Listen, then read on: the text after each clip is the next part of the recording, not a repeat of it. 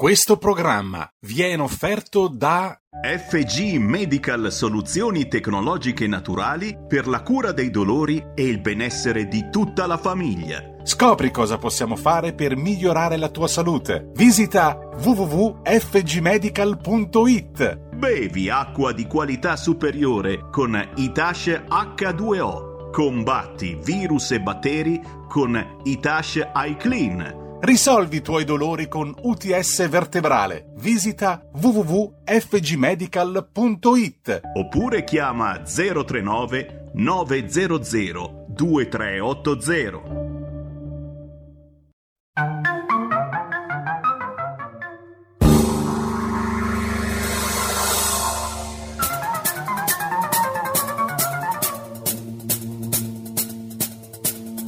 Va ora in onda Zoom, 90 minuti in mezzo ai fatti. Conduce Antonino Danna.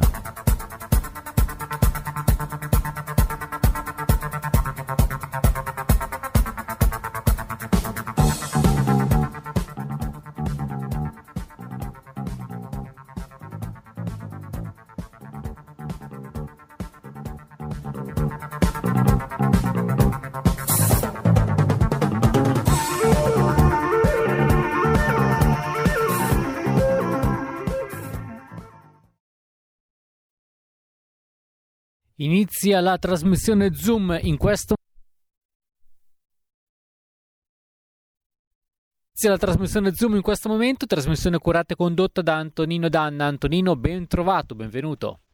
Amiche e amici miei, ma non dell'avventura, buongiorno. Siete sulle magiche, magiche, magiche onde di RPL. Questo è Zoom 90 minuti in mezzo ai fatti. Io sono Antonino Danna, il santuomo che vi ha appena parlato, il nostro nocchiero delle magiche onde di RPL, Roberto Colombo il quale è intervenuto mentre questo computer a carbonella qui a casa faceva le bizze. Ora dovrei essere in onda, Roberto, mi vedi? Quindi credo che gli spettatori della nostra radiovisione ci vedano. Perfetto, mi dice. Ok. Allora, cominciamo subito la nostra trasmissione. Buongiorno, bentrovati. Eh, 0266203529 se volete intervenire 346 642 7756 per quanto riguarda le vostre zappe o whatsapp che dir si voglia. Cominciamo la nostra trasmissione, l'appello è sempre quello, date il sangue, in ospedale serve sempre, parlate con l'Avis.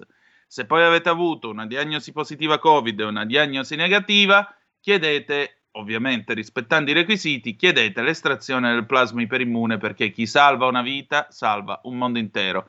A proposito, gentile AIFA, eh, visto che nel frattempo sta continuando eh, l'attesa su AstraZeneca, ci dice che, cosa, che fine ha fatto la sperimentazione del plasma iperimmune? Perché voi dovreste avere i dati da un po' di tempo e quindi sarebbe bello sapere se finalmente questo protocollo ideato in quel di Mantova e Pavia e poi sviluppato eh, in quel di Pisa, vediamo se questo protocollo finalmente si può applicare regolarmente in tutta Italia. Nel frattempo la situazione del paese è tale che l'unico commento che mi viene da fare è una canzone dei Gufi del 1968. Non spingete, scappiamo anche noi. E andiamo Roberto. Non spingete, scappiamo anche noi. Alla pelle teniamo come voi. Meglio essere vecchi e figli di boia che far l'eroe per casa Savoia. Emozio Scevola abitava a Roma, era nipote di Romolo e Remo. Io sono di Forlì, ma non sono mica scemo. Le braccia mi le adopero per abbracciare te. Dagli occhi azzurri e capelli neri. Può vivere con te senza pensieri. E bim e bum e bom senza lo pau del cannone. Non spingete, scappiamo anche noi. Alla pelle teniamo come voi.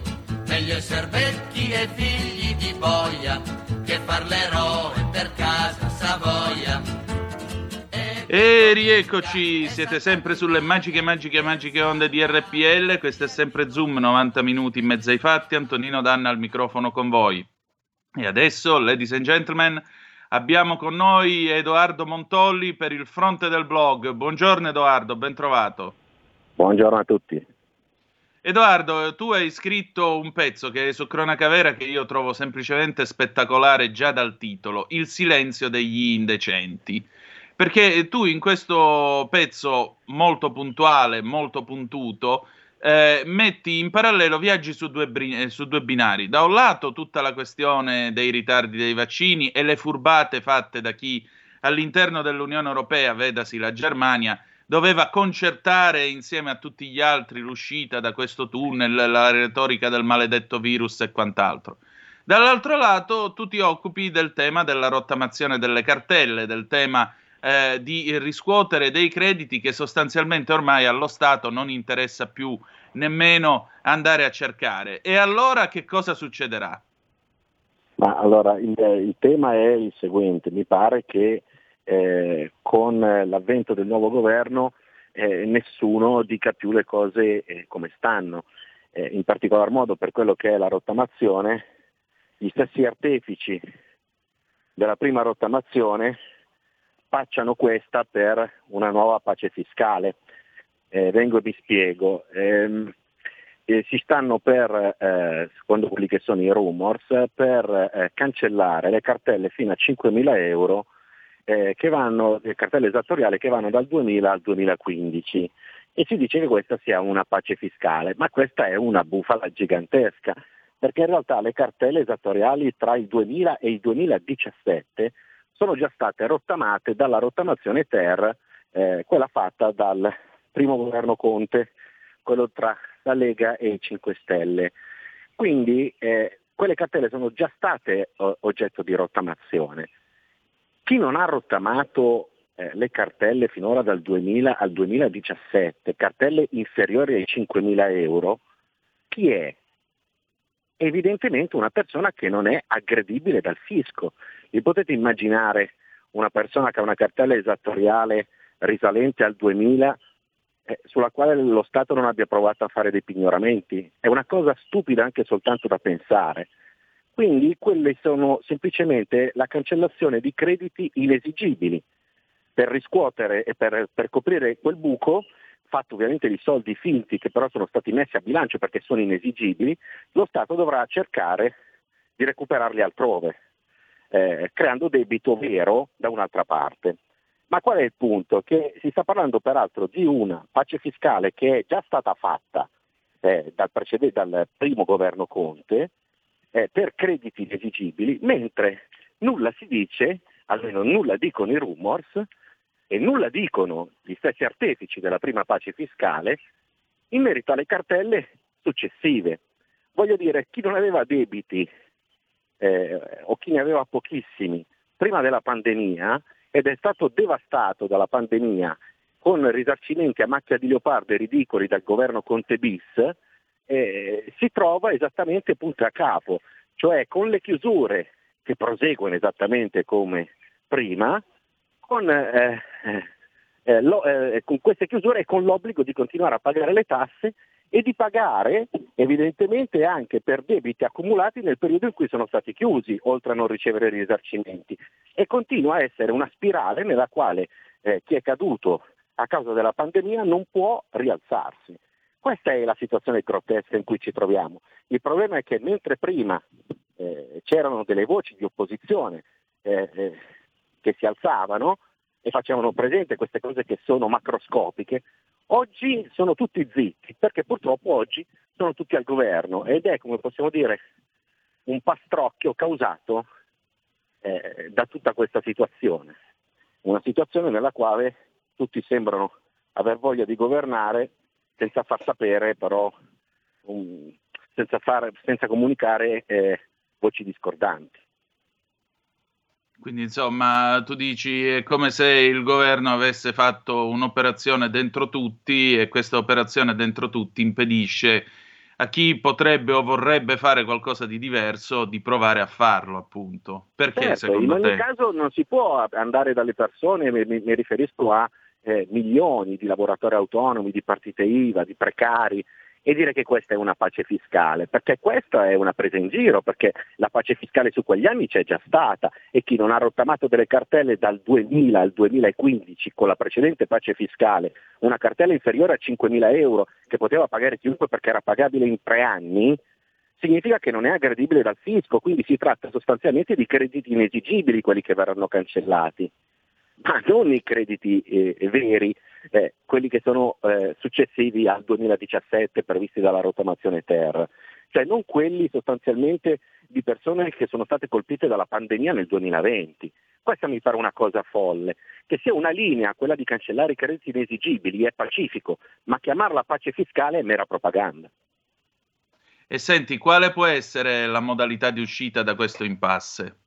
Quale può Vabbè, essere certo. la vera pace fiscale allora? La pace fiscale è certamente una rottamazione che eh, coinvolga gli anni successivi, cioè dal 2018 al 2020, eh, con un saldo e stralcio o quantomeno con una cancellazione delle sanzioni, degli agi, degli interessi e delle more e la possibilità di pagarlo in dieci anni cosa che peraltro la riscossione eh, già consente, soltanto che quando c'è questo allungamento delle rate ehm, il, il, il, debito che il cittadino deve allo Stato aumenta considerevolmente, già aumenta quando arriva la cartella della riscossione più o meno del 30-40%, con la rateizzazione un altro 30-40% ancora di aumento. Ecco, se noi elevassimo sanzioni, interessi, more, aggi e ci eh, mettessimo a ragionare soltanto sul debito, eh, rateizzandolo in dieci anni, ecco questa potrebbe essere una parzialissima soluzione, fermo restando che a fronte di un'emergenza del genere il saldo e stralcio mi sembra l'unica soluzione plausibile. Anche secondo me, anche secondo me perché nel momento attuale è semplicemente folle pensare di andare a chiedere tasse agli italiani, specialmente a quelli che ogni giorno hanno visto morire la loro attività a quelli che ogni giorno hanno visto morire il loro business. Io penso a tutti quelli eh, del settore della ristorazione, ma mettiamoci pure il settore del teatro, gli spettacoli, la cultura. Tutto questo è morto, l'artigianato è morto, tutto questo certo, non esiste più ed è gente che rischiava di su. a pagare le tasse, no? Questo è il, tema è quello, no? non puoi continuare a, a, chiudere attività e a pretendere il pagamento delle imposte da quelle esatto. attività. Questa è la cosa folle. Già i risarcimenti che ci sono stati sono stati finora ridicoli e dubito che quelli nuovi andranno a coprire eh, quanto sostenuto. Teniamo conto che i debiti di un lavoratore autonomo eh, possono nascere nei modi più svariati, basta semplicemente il fallimento di un committente eh, che, perché fa arrivare meno introiti e si, e si, crea il debito con lo Stato. E i fallimenti sono stati un'infinità nel, nella, nello scorso anno no? e continueranno ad esserci. Ecco, se non si tiene conto di questo e si continua a, a parlare in maniera veramente impropria di evasione fiscale da parte eh, di chi si ritrova delle cartelle esattoriali, non andiamo da nessuna parte. O si lasciano da parte i ragionamenti degli australopitechi dell'economia che continuano a parlare di evasione fiscale in questi casi, senza conoscere minimamente quali sono le problematiche del lavoro, del lavoro autonomo, oppure non si va da nessuna parte.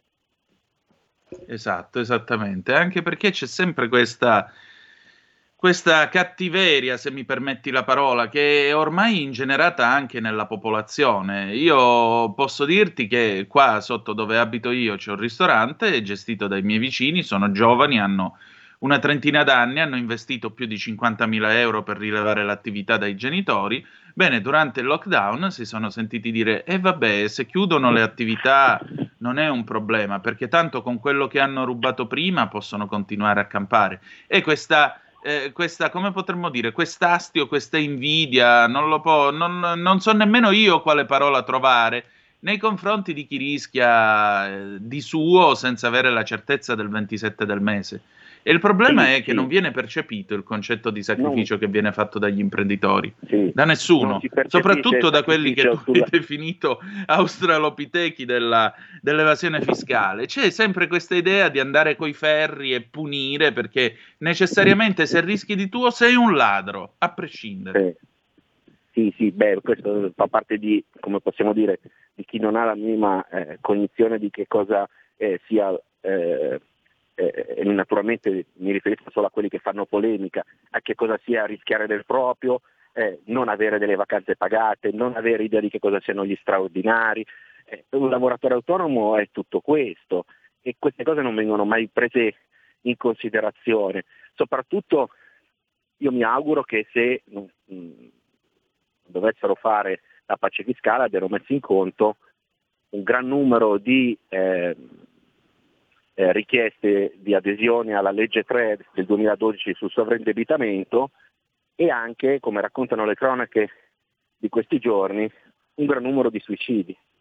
Io mi esatto. auguro che l'abbiano messo in conto perché eh, questi suicidi eh, qualcuno li avrà sulla coscienza se la pace fiscale non sarà messa in conto e se la situazione continuerà ad andare eh, in questa direzione. Ecco, questa guarda, è, guarda Edoardo, ti faccio una confessione a cuore aperto. E, e la metto giù così, insomma, il manuale del bravo conduttore radiofonico dice che queste cose non si dovrebbero dire in onda, però io lo dico.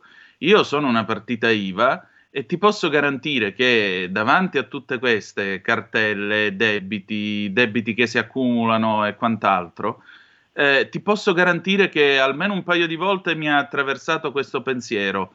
Non condanno chi ha scelto di ammazzarsi davanti a questi drammi. Sì. Mi spiace dirlo così, mi spiace se qualcuno può sentirsi scioccato da questa dichiarazione. Con questo non vi sto dicendo eh, ammazziamoci tutti quanti noi altri che abbiamo le partite IVA o facciamo gli imprenditori. Non sto dicendo assolutamente questo, non si deve ammazzare nessuno. Però, cioè, mi viene da dire, visto che oggi è il 16 di marzo e ricordiamo Aldo Moro e la sua scorta e gli uomini di Via Fani, beh, mi viene da dire con Aldo Moro comprendiamo ma non condividiamo. E qualcuno, sì, hai ragione tu, qualcuno li avrà sulla coscienza questi morti, li deve avere sulla coscienza se ha una coscienza. Ecco, l'ultima cosa che io sottolineo nel, nell'editoriale di questa settimana e che mi pare il caso di affrontare eh, brevissimamente è che al momento l'unico atto concreto che ha fatto questo governo è stato l'aumento indiscriminato di 107 euro eh, nel contratto degli statali. Ecco, questa a fronte, eh, mi sono immaginato eh, di essere una persona che ha un negozio, Ecco, a fronte di queste persone che hanno avuto risarcimenti ridicoli, credo che non fosse il caso di dare un'ulteriore garanzia indiscriminata all'unica categoria garantita vita, cioè quella degli statali. Questa mi è parsa una follia. Quanto tutti dicono che il contratto non ci fosse danni, eccetera, eccetera, quegli altri, eh, come possiamo dire, che poi tengono sostanzialmente in piedi il paese Italia, eh, credo si sentano estremamente presi in giro. Sì, direi proprio di sì, anche perché una vera politica cosiddetta di sinistra forse si dovrebbe occupare di tutto il lavoro, specialmente del lavoro imprenditoriale. Invece in questo paese è più comodo occuparsi del lavoro già dipendente, il quale è più facile da tutelare, richiede meno impegno, meno sforzo e poi basta dire che gli imprenditori sono ladri e la chiudiamo qua. E io condivido tutto quello che hai detto e condivido anche questo senso, diciamolo pure, di frustrazione davanti a tutto questo, perché io non discuto la qualità del lavoro che viene fatta da tanti statali, ma se penso a quelli che timbrano e poi se ne vanno al bar, francamente un pochino mi dà fastidio, perché no, io nella mia, nella mia azienda li caccerei. Di...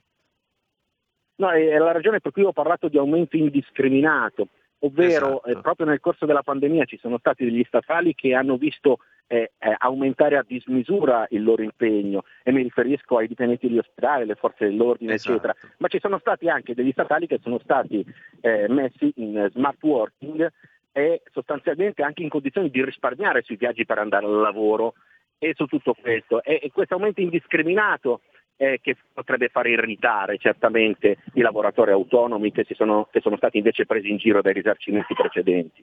Ecco, questa è la realtà. Eh, non che non andasse fatto un, eh, un aumento al, alla categoria, ma non in maniera indiscriminata, perché questo porta evidentemente delle eh, percezioni di differenze mostruose tra gli italiani, tra chi viene preso in giro, viene obbligato a chiudere e a pagare le tasse, e chi invece garantito a vita sta a casa in smart working e va ad ottenere un aumento. Ecco, questa mi sembra una follia.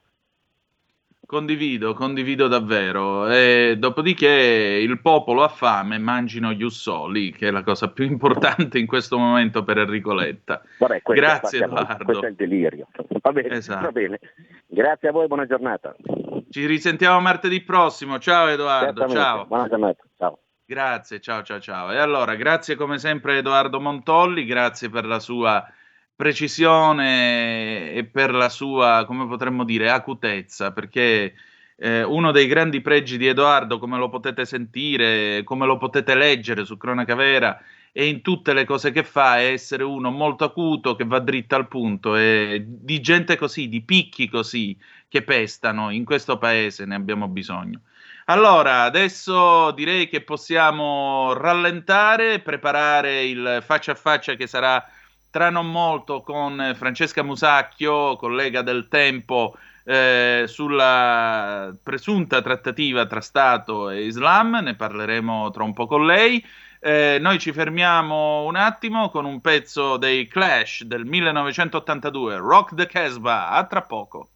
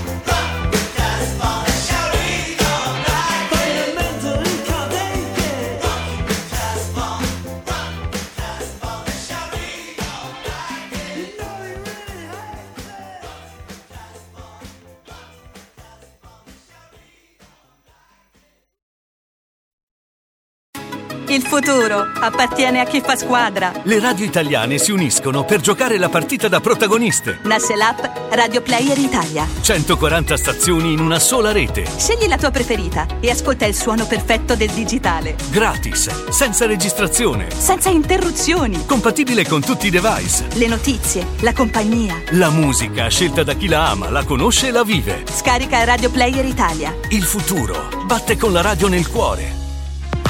Anche RPL è disponibile su Radio Player Italia. Stai ascoltando RPL. la tua voce libera, senza filtri né censura. La tua radio.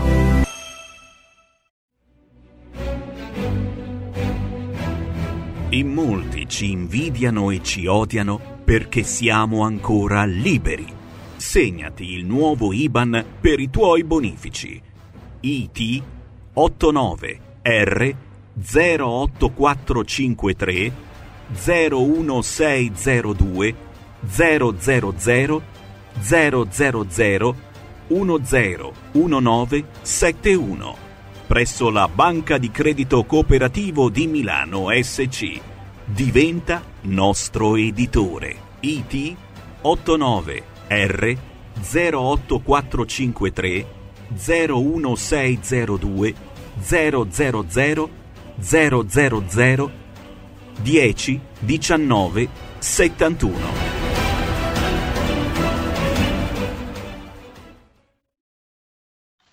E rieccoci, siete di nuovo sulle magiche, magiche, magiche onde di RPL. Questo è sempre Zoom, 90 minuti in mezzo ai fatti. Cominciamo il nostro faccia a faccia con eh, la nostra gradita ospite, poi si aggiungerà, eh, perché abbiamo qualche problema telefonico, si aggiungerà il direttore di RPL Giulio Cainarca. Allora io voglio salutare Francesca Musacchio, ringraziarla della sua presenza oggi qui tra noi. Francesca Musacchio, calabrese trapiantata a Roma, giornalista professionista del Tempo, direttore di OFCS Report.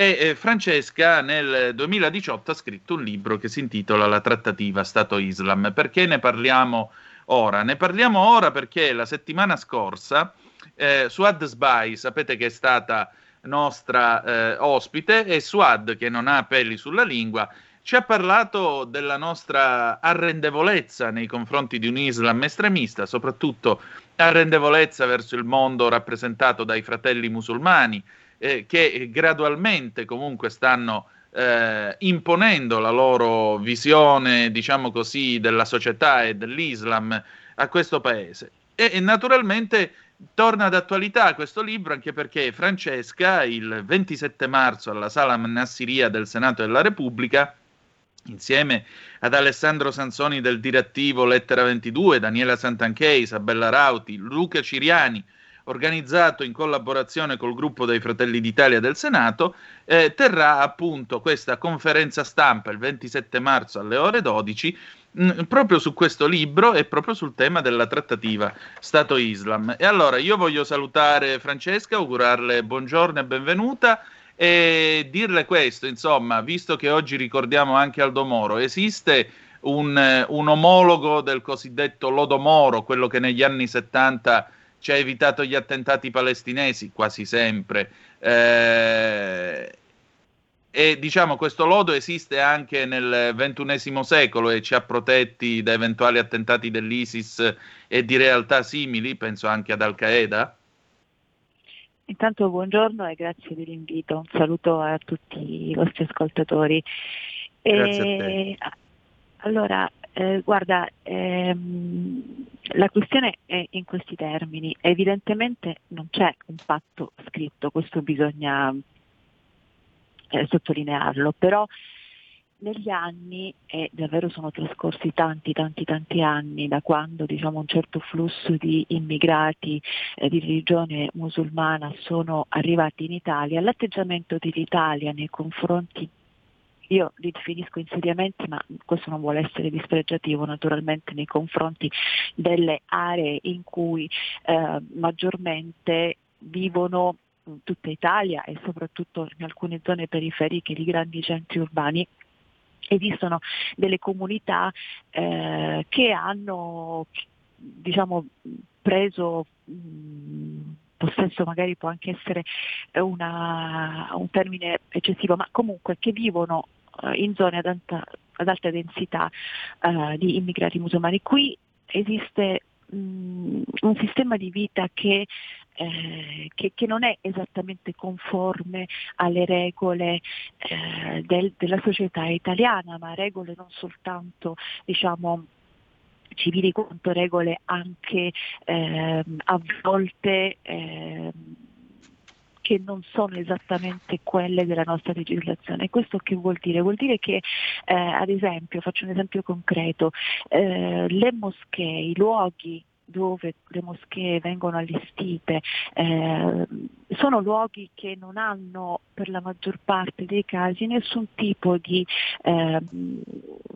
di indicazione urbanistica a, al fatto di poter contenere 200, 300, 400 persone, sono garage, sono cantine, sono sottoscala, sono dei posti che non hanno eh, questo tipo di mh, diciamo, struttura, però, però eh, ness- non c'è mai stata una volontà politica eh, atta a regolamentare questi luoghi di culto. Okay? Quindi negli anni eh, ogni garage, ogni cantina, ogni sottoscala utile è diventata una moschea dove non ci sono uscite di sicurezza, non ci sono regolamentazioni per, eh, per ospitare tante persone no, non si può fare niente, o meglio non si vuole fare niente. Allora da questo Ecco, naturalmente poi se parliamo, io posso raccontare molto nel dettaglio la storia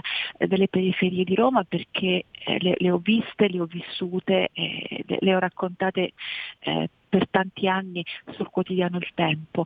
E posso assicurare che non c'è nessuna regola i condomini sono costretti ad accettare il loro malgrado eh, che nel garage, nel box auto eh, ci sia una moschea e tot persone che pregano, non possono dire niente, non possono fare nulla e quelle rare volte in cui ehm, se ci sono state diciamo, delle, delle, delle, eh, delle chiusure poi in qualche modo eh, hanno riaperto, allora perché la domanda è perché non c'è una regolamentazione di questi luoghi di culto, perché non c'è una legge che regolamenta la possibilità di aprire una moschea eh, in un posto piuttosto che in un altro?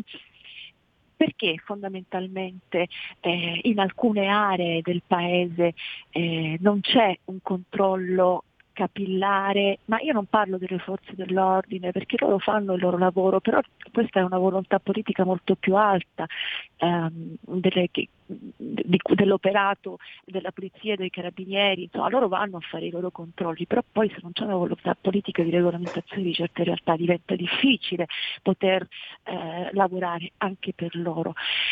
Negli anni ho maturato un po' diciamo, la convinzione che ci sia una sorta di eh, patto non scritto portato avanti da qualunque governo di qualunque colore, quindi è una questione trasversale da questo punto di vista, che preferisce mantenere un tono molto molto molto basso rispetto a queste illegalità, perché tali sono, nella preoccupazione che ehm, stuzzicare eh, la comunità islamica possa poi dare eh, un effetto, produrre un effetto eh, pericoloso in termini di, eh, anche di attentati, anche di, di ritorsioni, di azioni. Ehm, perché? Perché, perché è, è abbastanza singolare la realtà e qui non stiamo parlando di integrazione, perché l'integrazione è altro, soprattutto nell'ultimo anno ho avuto modo di, ehm, di studiare eh, e di approfondire quanto sta accadendo in Francia. Allora, la Francia ha eh, un rapporto e una storia con l'immigrazione molto molto molto più lungo del nostro. Adesso cosa succede? La Francia in questo momento si trova a dover eh, decidere di eh, fare una legge per, contro il separatismo islamico. perché così è stato definito da Macron, il che è gravissimo. Perché Macron ha parlato di separatismo islamico? Perché a un certo punto in alcune aree del paese si sono accorti, loro malgrado, che le- no- non, non- non- non erano più rispettate le leggi e le regole della Repubblica, ma eh, vigono altre leggi. Quindi a un certo punto hanno dovuto pensare, immaginare una legge con tutti i problemi del caso perché naturalmente questa legge eh, ehm, porta con sé tutta una polemica sul razzismo, su, eh, su- su- su- sull'anti-islamismo, eccetera, eccetera, islamofobia, eccetera, eccetera. Ma siamo stati costretti a questo perché in alcune aree molti professori, e suo Malpati è l'esempio perché suo malgrado è stato ucciso, decapitato per questo motivo, sgozzato, perché gli insegnamenti dei, dei- dei docenti, dei professori, dei maestri in alcune scuole non vengono accettati da alcuni esponenti della comunità religiosa islamica e molti vengono eh, minacciati dalle famiglie, dai genitori, altri non mandano i figli a scuola e, e l'ulteriore problema della Francia è quello di evitare di, che, che aumenti il numero di bambini che vengono istruiti a casa e che invece dovrebbero, essere, eh, dovrebbero andare a scuola normalmente. Allora tutto Certo. questo, tutto questo eh, se lo mettiamo eh, diciamo in collegamento con quello che accade da noi, in prospettiva è un po' quello che ho scritto nel mio libro, in prospettiva potrebbe essere quello che accadrà in Italia in un medio-lungo periodo che possiamo definire tra 5-10 anni, ovvero quando questi ragazzini che oggi eh, hanno 8 anni, 9 anni, eh, avranno 18 anni, 19 anni, siamo sicuri che da queste persone non venga fuori qualcuno che, ehm, che, che avrà intenzione di fare qualcosa come è stato fatto in Francia, in Belgio, cioè, questa esclusione sociale dei bambini che oggi sono costretti a non frequentare la scuola pubblica, a vivere in un sistema di famiglia e di, ehm, dire, di, eh, di clan eh, che li riporta a vivere ai margini della società italiana. Siamo sicuri che non genera nessun problema? Arriveremo ad avere lo stesso problema che oggi ha la Francia? Probabilmente sì. Ma forse dovremmo pensarci per tempo, perché qui non si tratta di essere razzisti, non si tratta di, ehm, di essere contro una religione, ma di fatto c'è un problema e la Francia lo sta dimostrando ampiamente. Lì Certo. l'integrazione è fallita totalmente. Allora qui i presupposti sono gli stessi a mio giudizio e tutte le- tutti quelli che, ehm, che attaccano questo tipo di eh, posizione definendola razzista non fanno altro che fare un male alla società italiana e a se stessi perché non c'è nulla di razzista. Ci sono delle scuole a Roma, ad esempio, nei quartieri periferici tipo Centocelle, Torpignattara, dove la maggior parte, la maggioranza, quasi tutte le classi sono eh, composte solo da bambini stranieri. Questo che vuol dire? Vuol dire che il livello intanto di istruzione deve andare a rilento in alcuni casi, ma molti genitori hanno scelto, italiani, hanno scelto di togliere i loro figli da quelle scuole, da quelle classi. Ed è un allarme che nessuno considera.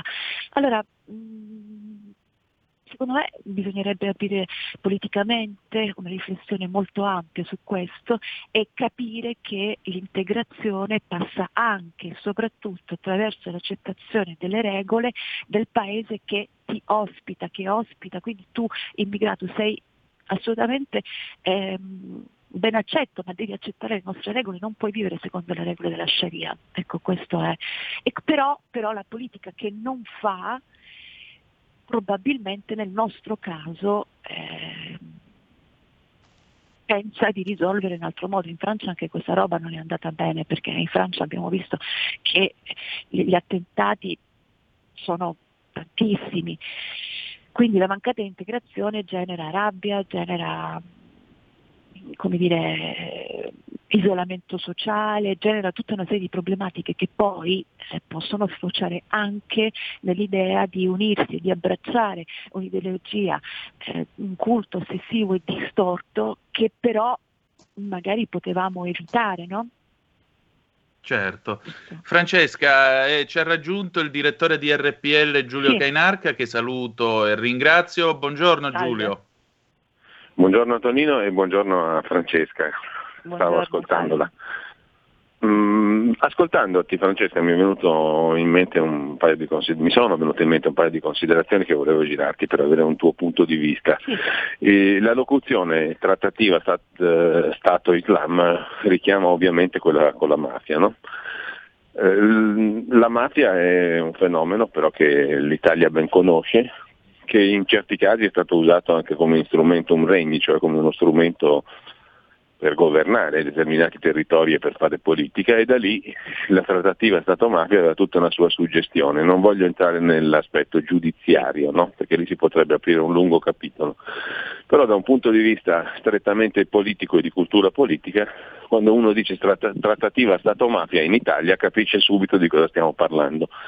Quando uno dice trattativa Stato-Islam, ricorre, la memoria ricorre appunto alla- a ciò di cui, di cui parlava Cossiga, non so se l'avete già eh, il- illustrata, questa questione del, del patto con, eh, di non belligeranza con il terrorismo palestinese degli anni 70-80, no? Eh, e che è un'altra cosa ben precisa. Io ti volevo chiedere questo, in che termini si può parlare oggi di trattativa Stato-Islam sfuggendo a quelli che tu stesso denunci come un pericolo, cioè il pericolo del complottismo. In che cosa si sostanzia questa sorta di trattativa Stato-Islam? E soprattutto è una trattativa diciamo, che- di cui si possono leggere concretamente degli episodi o è semplicemente il frutto di una sottovalutazione culturale e politica, ripeto, perché della mafia sappiamo, del, del mondo islamico sappiamo di meno e forse sottovalutiamo, facciamo finta di non sapere perché siamo corretti, siamo ideologicamente impostati, non dobbiamo far male a nessuno e intanto sottovalutiamo. È più una cosa così o ci sono elementi invece che inducono a dire c'è una trama vera e propria? Ma guarda, eh, hai centrato esattamente il, eh, diciamo, il- i termini della questione. La sottovalutazione del problema è il primo elemento, che però è un elemento eh, della narrazione eh, che viene dato in pasto al largo pubblico, nel senso non, eh, non evidenziare un problema non vuol dire che il problema non c'è, ok? Perché? Perché eh, la narrazione eh, dei media, della politica eh, è una narrazione che eh, racconta un, eh, un- che, che non, che non evidenzia un problema, ok? Tutto questo eh, naturalmente serve a, a tenere bassissimo il livello dell'attenzione su quell'argomento. Questo che significa? Significa che per certi aspetti eh, quello, il patto di non belligeranza con i palestinesi si ripropone anche in questo caso perché se eh, la politica eh, non decide di eh, regimentare e di eh, dare delle regole alle moschee, vuol dire che, e questo secondo me è una delle prove più lampanti che esistono, tu mi chiedevi appunto degli episodi o comunque de- dei fatti, se la politica decide di non regolamentare questo tipo di, ehm, di luoghi di culto, vuol dire che probabilmente ti lascio fare in cambio di che cosa? Di, eh, de- de- de- di uno scambio di informazioni, eh, della capacità della comunità islamica di tenere a bada soggetti che potrebbero essere pericolosi? Di eh, provare ad avere informazioni su ehm, persone che arrivano nel nostro paese, che transitano dal nostro paese, perché transitano dal nostro paese. Questa è la chiave che bisognerebbe analizzare ulteriormente. È il transito che l'Italia consente a una serie di personaggi eh, che sono potenzialmente pericolosi, ad esempio ne abbiamo avuto l'attentatore di Nizza del- dell'ultimo attacco alla, alla chiesa di Notre Dame a Nizza era passato dall'Italia e così potremmo andare avanti ancora. Allora il transito è garantito, la- la- diciamo, l'esistenza delle moschee è garantito, una pace eh, diciamo, una sicurezza su determinate azioni è, in- è garantita, in cambio voi fate quello che volete, tra virgolette, ma potremmo anche togliere le virgolette. Ecco, questo secondo me è la prova. Io mi chiedo nel libro, ma perché in Italia, non perché io volessi assolutamente che, che accadessero, non ci sono stati attentati? La Francia è stata flagellata, l'Europa nel 2015, ma anche prima è stata flagellata e continuano a esserci episodi più o meno importanti di attacchi terroristici in Francia, ma non solo. Allora, cosa, perché? Sicuramente noi abbiamo una capacità investigativa che riguarda la polizia, i carabinieri, i servizi segreti assolutamente indiscutibile. Ma basta solo questo? Basta solo questo contro, ad esempio, quelli che vengono definiti lupi solitari, che sono difficili anche da intercettare dalle forze dell'ordine perché magari covano e alimentano l'estremismo, islamico in casa o in rete o comunque in situazioni dove sono difficili da intercettare, e quelli sono difficili da scovare. Eppure, per fortuna, per fortuna oggi mh, non possiamo, possiamo, non raccontare determinate cose che invece vengono purtroppo eh, raccontate nella cronaca, eh, nella cronaca nera di, di molti ecco, paesi scusate un attimo perché c'è una telefonata per noi allo 0266 203529. Roberto, pronto? Chi è là? Pronto, buongiorno a Torino, buongiorno a tutti. Buondì.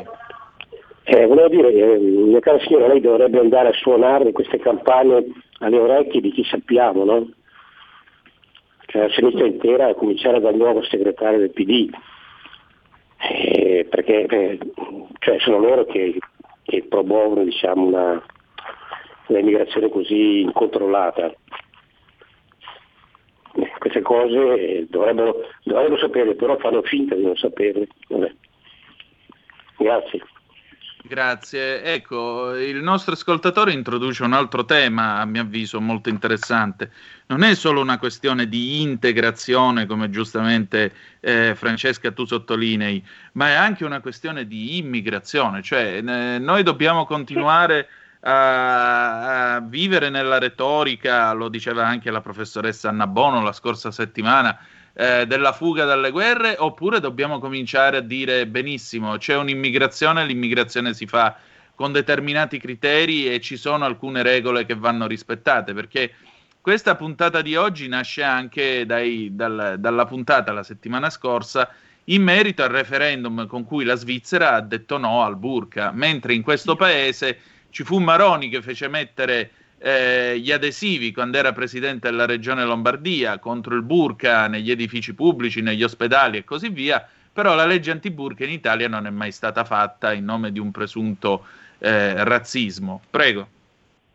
Eh, ma, ma guarda, eh, sono assolutamente d'accordo, cioè se noi andiamo a guardare i dati del Viminale, quindi non sono dati che do io, i dati del Viminale eh, che sulla sua pagina ha una sezione eh, dedicata proprio all'aggiornamento in tempo reale, comunque quotidiano dei dati dell'immigrazione. Allora, le nazionalità che arrivano in Italia, in testa Tunisia, Marocco, Egitto, Bangladesh, in questi casi non c'è la guerra. I siriani che eventualmente avrebbero una corsia, dovrebbero avere per quello che mi riguarda una corsia preferenziale veramente per, per, l'immigrazione, perché lì veramente c'è una guerra, c'è stata e continua ad esserci. In Italia la percentuale è praticamente inesistente. Okay? La narrazione delle persone che fuggono dalla guerra è vera se consideriamo eh, in questo caso i siriani, lì sì che c'è una guerra, ma in Tunisia non c'è la guerra in Marocco non c'è la guerra, in Egitto non c'è la guerra. Allora, mh, capisci che la narrazione dello Jussoli, io sono d'accordo con il, il, il signore, l'ascoltatore che, che, è intervenuto prima, è, è, è, vero, è vero, è una narrazione sbagliatissima, sbagliatissima perché se veramente, questo, la, l'immigrazione che arriva da me è un'immigrazione esclusivamente economica. Okay? Non è altro. Dopodiché, però, certa politica vuole che il messaggio invece che passa è il messaggio di eh, fuggono dalle guerre. E no, fuggono probabilmente da un'economia eh, diciamo mh, disastrosa, quello certamente, certamente, però eh, l'errore anche qui nella narrazione degli eventi porta a dare un'immagine diversa del problema, perché è chiaro che se si racconta in continuazione che fuggono dalla guerra, eh, ha un impatto, ma eh, ripeto, cioè, oggi il, ma, ripeto, andate a vedere sul sito del Viminale, me lo dico io, il primo posto eh, occupato da, da mh, nazionalità dichiarate al momento dello, dello sbarco è quella tunisina. Allora, ragazzi, di che cosa stiamo parlando? In questo modo non si fa altro che alimentare poi una rabbia sociale, una capacità enorme di, ehm, di, di non riuscire a contenere il fenomeno.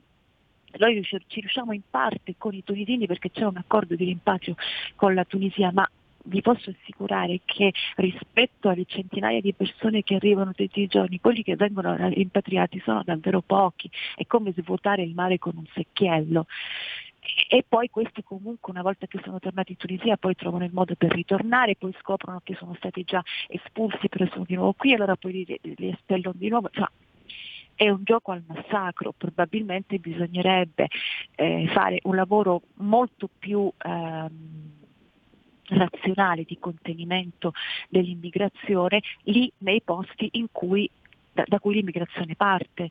Anche la Libia in tutti, in tutti, questi anni, la Libia è stata lo specchio ed è ancora lo specchio del fallimento totale del, de, dell'Occidente in generale, perché la destabilizzazione della Libia che cosa ha procurato? Ora io posso essere assolutamente d'accordo sul fatto che eh, lì c'era un dittatore, benissimo. Una volta che abbiamo destabilizzato il dittatore, che cosa abbiamo fatto per dare a quel paese un governo stabile, un governo in grado di dare intanto il benessere ai libici e poi di evitare che le grandi organizzazioni eh, criminali sia Ehm, diciamo libiche che italiane traessero profitto dall'immigrazione clandestina, non abbiamo fatto niente, non siamo stati in grado di dare un governo a quel paese. Oggi, mentre parliamo, c'è l'ennesimo governo di transizione, di unità presunta unità nazionale, nato sotto l'egida dell'ONU ancora una volta, che ancora una volta avrà il compito di traghettare il paese alle elezioni che credo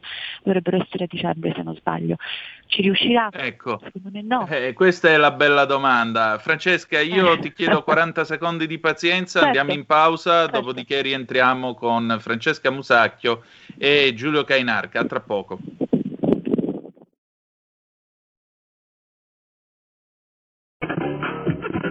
Il punto politico di Pierluigi Pellegrin, un bicchierino di grappa davanti al camino. Genetriaci mai più senza e tutto quello che ogni giorno riempie la fucina dei giornali con Pierluigi Pellegrini. Mi avete fatto vivere vibrazioni uterine, vi ringrazio da con tutto il cuore e dal profondo. Allora adesso ti faccio arrabbiare. Tu, tu, tu, tu, tu, tu. Questo me lo togliete di mezzo. Dalle 14.30. La rivoluzione è appena iniziata. Buon divertimento su RPL. Stai ascoltando RPL. la tua voce libera, senza filtri né censura. La tua radio.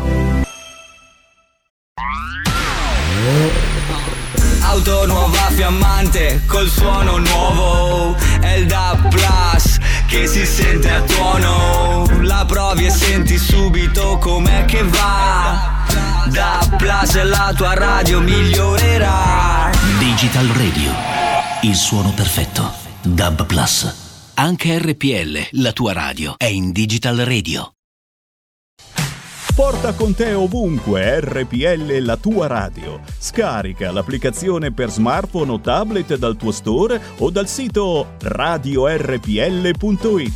Cosa aspetti?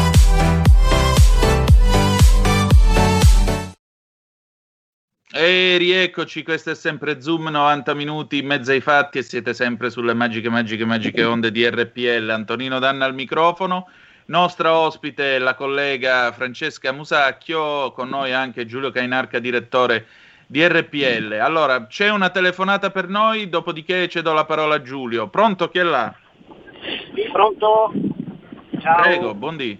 Eh, salve, mi, mi chiamo Gianfranco, eh, eh, chiamo da Genova. Eh, sentite, io una cosa vorrei capire, perché mh, ho sentito prima eh, l'intervento di un ascoltatore che diceva che anche la proposta che ha fatto Enrico Letta del, sullo Ius Soli, no? come battaglia del Partito Democratico, eh, in qualche modo favorisce l'immigrazione clandestina. Io però insomma, credo di aver capito che lo Ius Soli riguarderebbe persone che sono in Italia eh, già da tempo, cioè figli di, di- di persone che sono, eh, cioè, figli che sono nati in Italia da, da- da immigrati e, e che magari hanno anche già eh, compiuto un ciclo scolastico. Quindi mh, direi che mi sembra un po' sbagliata l'idea che eh, in qualche modo possa favorire l'immigrazione clandestina come ha detto, il, come ha detto il- eh, l'ascoltatore prima. Cioè, credo che se si parla di integrazione, beh, allora dare la possibilità a un eh, ragazzo nato in Italia eh, di diventare cittadino italiano dopo magari un ciclo di studi eh, sia meglio che farlo diventare cittadino italiano dopo 24 anni dalla sua nascita, perché i tempi sarebbero quelli, eh, dal diciottesimo anno è un iter che poi dura quasi 5 anni, eh, quello per la cittadinanza. Ecco, mh, volevo sapere cosa ne pensate e vi saluto e vi ringrazio per l'opportunità. Grazie Giulio e poi Francesca. Eh, Ecco, io prendo spunto da questa telefonata per invece circoscrivere il campo, perché noi stiamo parlando non di immigrazione eh, to court, ma di Islam. E allora a Francesca, che è esperta di questa questione, io vorrei porre tre nuclei tematici, tre questioni, e ehm, sollecitarla a dire la sua su queste tre questioni. La prima è io potrei rovesciare il ragionamento che tu facevi prima, Francesca, dicendo, beh insomma, però la nostra strategia, che è fatta di polizia efficace, di controllo delle punte pericolose e, se vogliamo, di questa specie di patto, tra virgolette, per ignavia, per incapacità, per sottovalutazione, per scienza esatta, è un patto, chiamiamolo pure così, però è fruttuoso perché noi gli attentati non ce li abbiamo avuti e le punte di pericolo, di pericolo le abbiamo individuate ed estirpate, no? sia negli anni 70 con qualche incidente, per carità c'è stato, qualcosa è sfuggito, però in linea generale ce la siamo cavata benissimo. E in secondo luogo, se uno ha in animo un'organizzazione terroristica di fare un attentato, è molto probabile che lo faccia a prescindere diciamo, dal fatto che tu abbia steso un accordo più o meno con lui. No? Quindi in questo senso in generale noi ce la siamo cavata meglio, potrei dire. Secondo, il problema è l'Islam. E allora rispetto all'Islam, che è un universo valoriale molto diverso da quello di cui siamo nutriti noi, qui il problema si pone in senso molto più ampio invece, a prescindere dal terrorismo. Allora, se il brodo di coltura diciamo, del terrorismo è anche il pensiero, l'universo valoriale dell'Islam, qui si apre un altro problema più schiettamente politico.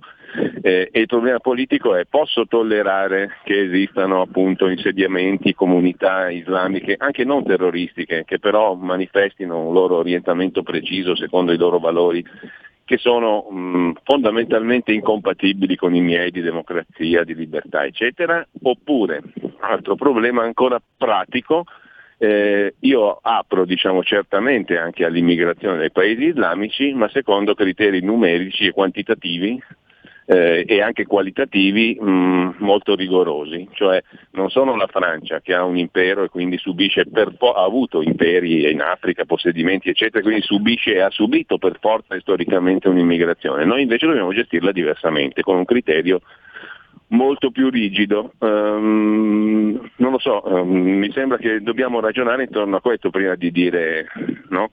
Eh, di parlare di immigrazione in senso lato, perché stiamo parlando di Islam, non di immigrazione tout court. O sbaglio, Francesca? No, no, esatto, sono assolutamente d'accordo con te e anzi sono talmente d'accordo che sulla questione Ius Soli io rispondo così, è necessario eh, avere una, una legge sullo Ius Soli quando, quando già oggi l'Italia credo sia al secondo posto la in Europa per la concessione di cittadinanza, Cittadinanza. nell'ultimo anno. È necessario ulteriormente, voglio dire, oggi ci sono molti eh, ragazzi eh, immigrati eh, che arrivati ai 18 anni possono richiedere la cittadinanza, non gli viene negato. Non gli viene negato assolutamente.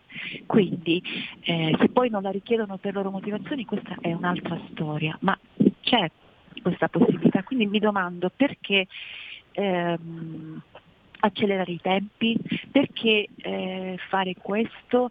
Perché attenzione, io voglio porre sul tavolo anche un altro aspetto.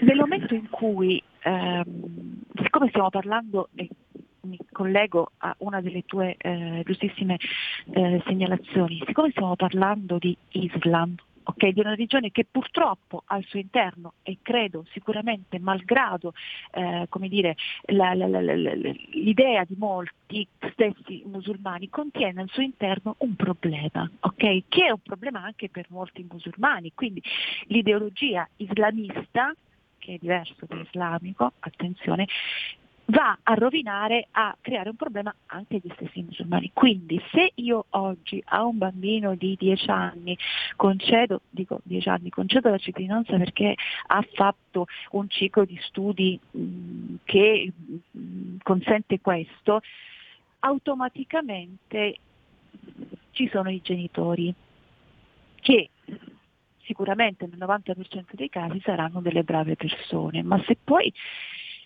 dobbiamo andare ad analizzare la singola posizione di qualcuno che a un certo punto può essere problematico per la nostra sicurezza, noi ci troviamo col problema di avere il figlio che è cittadino italiano e il genitore che sì, va bene, lo affidiamo alla legge italiana, ma proprio perché poi si aprono degli scenari un po' difficili. Io sono per la cautela in questo senso, perché ripeto, oggi le cittadinanze vengono concesse senza problemi quando si raggiunge una certa età. E credo che sia giusto lasciare questa linea, perché accelerare?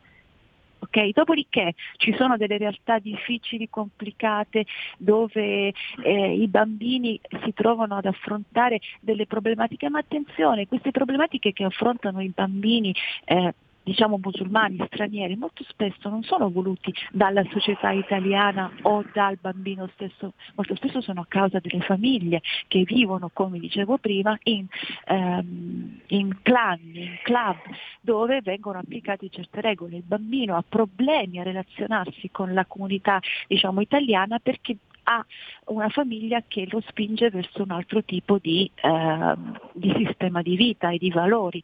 È vero che l'Islam è un problema, anche qui ti do assolutamente ragione, perché è un problema politico molto molto molto più ampio, perché i valori dell'Islam sono compatibili con, lo, con, la, diciamo, con la società occidentale in generale, a patto che la religione faccia la religione e poi però devono valere le leggi dello Stato che ti ospita per tutto il resto, vuol dire nessuno chiede a queste persone di abbandonare la propria ehm, la propria fede, non, non, è richiesto assolutamente, l'Italia è uno Stato laico, benissimo, però attenzione, le regole della religione non devono diventare le leggi dello Stato. E questo è il grande problema che oggi la politica italiana non solo non riesce a capire, a introitare e a metabolizzare. Mettere dei limiti non significa mettere un limite alla libertà di culto, ma significa soltanto ragionare con una realtà religiosa che in molti paesi è anche legge dello Stato. Allora attenzione quando ehm, parliamo di Islam, attenzione, bisogna conoscerlo e capire che nel momento in cui ehm, uno Stato è governato dalle, da, dalle regole della religione, quello Stato avrà difficoltà, quei cittadini di quello Stato avranno difficoltà ad accettare le regole di uno Stato che è laico, che rispetta la libertà di religione. Eh, io personalmente io non ho nessun problema con l'Islam, a me non interessa che tipo di religione tu professi o che tipo di Dio, eh, di che tipo di Dio sei seguace, a me, a me non interessa l'importante è che tu però rispetti le leggi dello Stato. Questo purtroppo in Francia, eh, nella fattispecie, per portare un esempio diciamo calzante, in alcune aree nella Francia tutto questo non accade, quindi le leggi dello Stato sono state accantonate da queste comunità e a favore delle leggi, eh, delle regole della religione. E quindi è tutto collegato, è collegato lui Soli, è collegato il patto con, presunto patto con la politica, è collegato il problema dell'Islam e quindi bisogna aprire a un'immigrazione con criteri selettivi, sì, ma potrebbe anche non essere utile se ragioniamo con il rispetto delle regole dello Stato laico, cioè voglio dire mh, eh, no- non credo che sia eh, così difficile da comprendere, no? se vieni a vivere qui le regole sono queste, dopodiché professa il culto, la, la- la religione che credi. Ma perché dobbiamo arrivare a questo?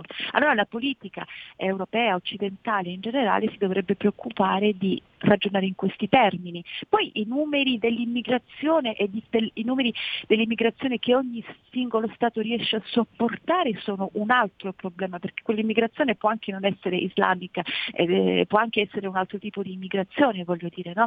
Eh, ci sono anche dei cristiani che arrivano da alcuni paesi dell'Africa e quello è un problema di, eh, di assorbimento, di capacità di assorbimento dello Stato dell'immigrazione che arriva. Sono due cose che procedono diciamo in parallelo in alcuni contesti ma in altri sono divise. Quindi il ragionamento è molto ampio, però io non vedo eh, una capacità politica di mettere insieme queste cose e ragionare sulle varie sfaccettature queste- de- de- del problema dell'immigrazione.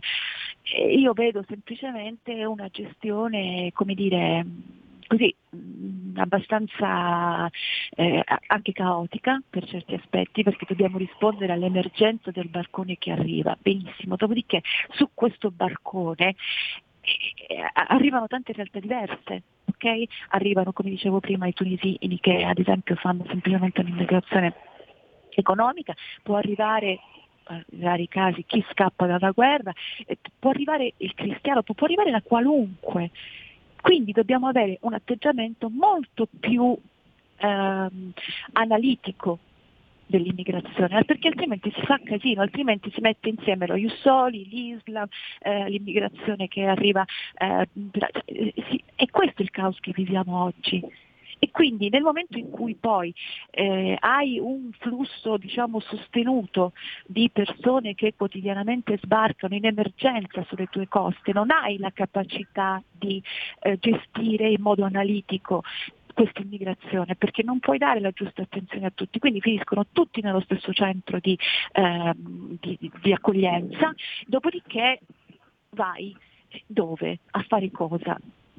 Capisci? Cioè, la, la questione è veramente molto ampia, come hai giustamente sottolineato tu, però abbiamo un sistema politico istituzionale in grado di analizzare questo, tutto questo, ehm, questo caos in modo analitico? A me pare che non, ha- che non- che non ci sia. E poi, ovviamente, come diciamo, prodotto di questa confusione abbiamo la necessità di gestire il problema in emergenza, qualunque problema in emergenza che vuol dire anche gestire in emergenza la presenza di, eh, di una religione che non sposa i valori della società italiana, però quella è una gestione di emergenza.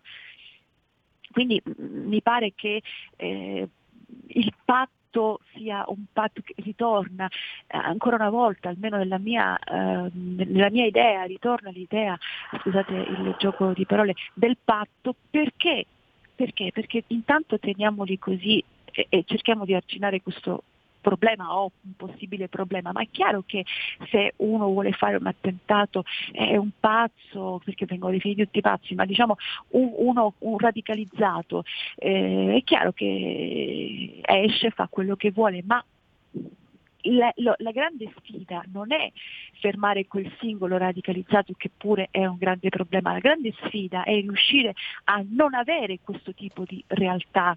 Perché? Perché questo significa avere un sistema di accoglienza, di integrazione a 360 gradi che evita anche questo. Dopodiché in Ecco, questo io- discorso... Sì, prego.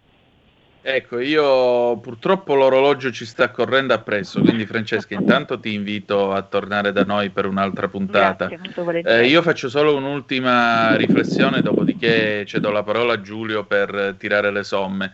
Eh, quando si parla, della, quando si parla del, del ciclo di studi, io mi ricordo una conversazione con una persona che fa la preside, la quale mi disse, sai, quando ci sono i ragazzi, quando ci sono i ragazzi eh, che arrivano da fuori, molto spesso non sanno l'italiano, molto spesso hanno- conoscono solo l'arabo o il cinese e non si integrano, quindi alle volte ci capita di doverli bocciare e rimandare indietro. Dopodiché, dopodiché si riparte sempre da capo. Ora, eh, alla fine, quando ti danno la licenza elementare o media, perché alla fine bisogna mandare avanti tutti, ma che integrazione abbiamo fatto con le nostre scuole? Giulio. No, io dico solo una cosa dopo questa conversazione, mi viene da dire che laddove c'è un'alterità vera, e indubbiamente l'Islam lo è da un punto di vista eh, religioso, da un punto di vista antropologico, da un punto di vista politico-istituzionale, un- da un punto di vista anche della visione del mondo in generale, eh, beh allora lì si pone la politica con la P maiuscola. E quindi diciamo dove c'è la vera alterità c'è anche una vera identità. Mm, La politica deve essere in grado di dare risposte a questioni essenzialissime, non perché io discrimino l'altro, ma perché l'altro mi pone una griglia di valori completamente diversa dalla mia. Qui torniamo al tema Islam, al di là del terrorismo e dei patti, diciamo, no? in senso proprio squisitamente politico. Se c'è la chiarezza diciamo, di elaborare delle risposte, queste non potranno mai essere razziste o, o discriminatorie, perché sono ispirate ai valori che dovremmo difendere e se difendiamo quel tipo di valori non possiamo essere né discriminatori né razzisti però chiari sì, e a me mi pare che diciamo, questa chiarezza di difetti sia a destra che a sinistra. Certo.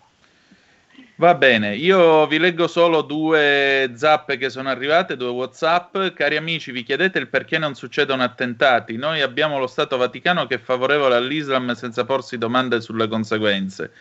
Altra- altro WhatsApp, se i genitori stranieri in Italia hanno ottenuto la cittadinanza perché hanno voluto condividerne cultura e valori, i figli minorenni nati qui o all'estero sono già cittadini italiani. Lo Ius Soli è solo uno scamotage per ottenere di riflesso, tramite la nascita di un figlio, diritti di chi non vuole condividere i nostri valori. Marila da Caspoggio.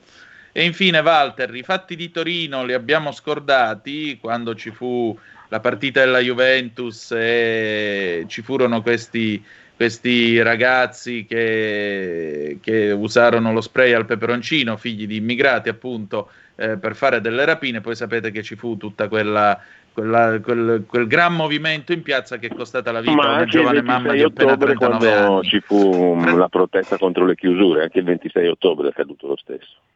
Certo. Allora, eh, grazie a tutti voi della vostra presenza oggi. Giulio, se vuoi restare, noi andiamo con Padova Calling. Francesca, io ti aspetto per un'altra puntata, va Grazie. bene? Grazie, molto volentieri, grazie, un saluto a tutti. Grazie a te, buona giornata. E adesso Padova Calling. Padova Calling con Ettore Toniato e l'Edicola 206. Ettore, Buongiorno. buongiorno. Credo sia Buongiorno. rimasto al telefono il nostro Giulio, forse. Eh, No, O no? Antonino non è rimasto No. il direttore. Ok, com'è andata? Come ti pare sta puntata odierna? Ma sai che purtroppo ho avuto talmente da fare che mi sono collegato solamente adesso. Se vuoi farmi un riassunto, perché Eh, abbiamo perso parlato di una presunta trattativa Stato-Islam. Com'è andata la mattinata oggi? la faccia. No, la mattinata mh, abbastanza intensa, nel senso che la gente chiaramente sta rispettando l'area rossa, c'è poca gente in giro, però comunque vengono un po' a prendere il giornale a farsi un- almeno una passeggiata nei dintorni. Ecco. Eh, ovviamente c'è qualche az- attività che tiene aperto, eh, anche facendo delivery, addirittura una gioielleria che sta facendo delivery in centro a Padova, bellissimo, eh, geniale veramente. Eh, si è parlato tanto di questi vaccini e quindi di questo AstraZeneca che attualmente è sospeso in attesa di chiarimenti. C'è la gente che comunque continua a volersi vaccinare, quindi ben, ben- ben venga, ecco questa cosa qui. Eh, e si è parlato dei- del famoso fatto del cinema vandalizzato. Finalmente uno dei sette responsabili di, di questi danneggiamenti ha chiesto scusa e lavorerà a fianco a fianco del titolare di questo cinema per ripristinare i danni una, un'ondata insomma di speranza per queste generazioni che annoiate si lanciavano in questi danneggiamenti. Ecco, speriamo bene. E allora, Ettore, senti, oggi siamo in edizione flash. Facciamo che domani ci sentiamo con più spazio, ok? Assolutamente, siamo qua. Buona giornata. Grazie, grazie a te, buona giornata. E allora, Noi chiudiamo la nostra trasmissione di oggi. Ringrazio tutti voi per aver partecipato a questa nostra conversazione. Che dire di più? Che ci lasciamo con una bella canzone d'amore. Io la voglio eh, dedicare in particolare, o meglio, l'ho scelta perché sapete che sabato è venuto a mancare Raul Casadei. E- ed è un pezzo dell'Italia, di un'Italia più gentile, più generosa, più semplice che se n'è andato. Io non ho potuto ricordarlo in questi giorni, lo faccio oggi, lo voglio salutare con un pezzo che voglio dedicare a chi, a chi in fondo ama la Riviera Romagnola e in Riccione, in Rimini, in tutti questi posti qui ha trovato i momenti più belli, più sinceri, più puliti e profumati della propria esistenza. Eh, sono canzoni molto semplici, come semplice e saporita la piadina, sono canzoni di un'Italia più spensierata e noi di questa allegria, di questa spensieratezza ne abbiamo bisogno. Per cui la canzone che andrà in onda tra poco è Orchestra Spettacolo Casadei, Simpatia 1974. Dopo di noi andrà in onda la scintillante Saragarino con Alto Mare. Che dire di più? Noi ci ritroviamo domani alle 10.35 trattabili. Grazie di essere stati con noi e ricordate che the best is yet to come. Il meglio deve ancora venire e vi garantisco che verrà. Vi ha parlato Antonino Danna. Buongiorno. Thank you.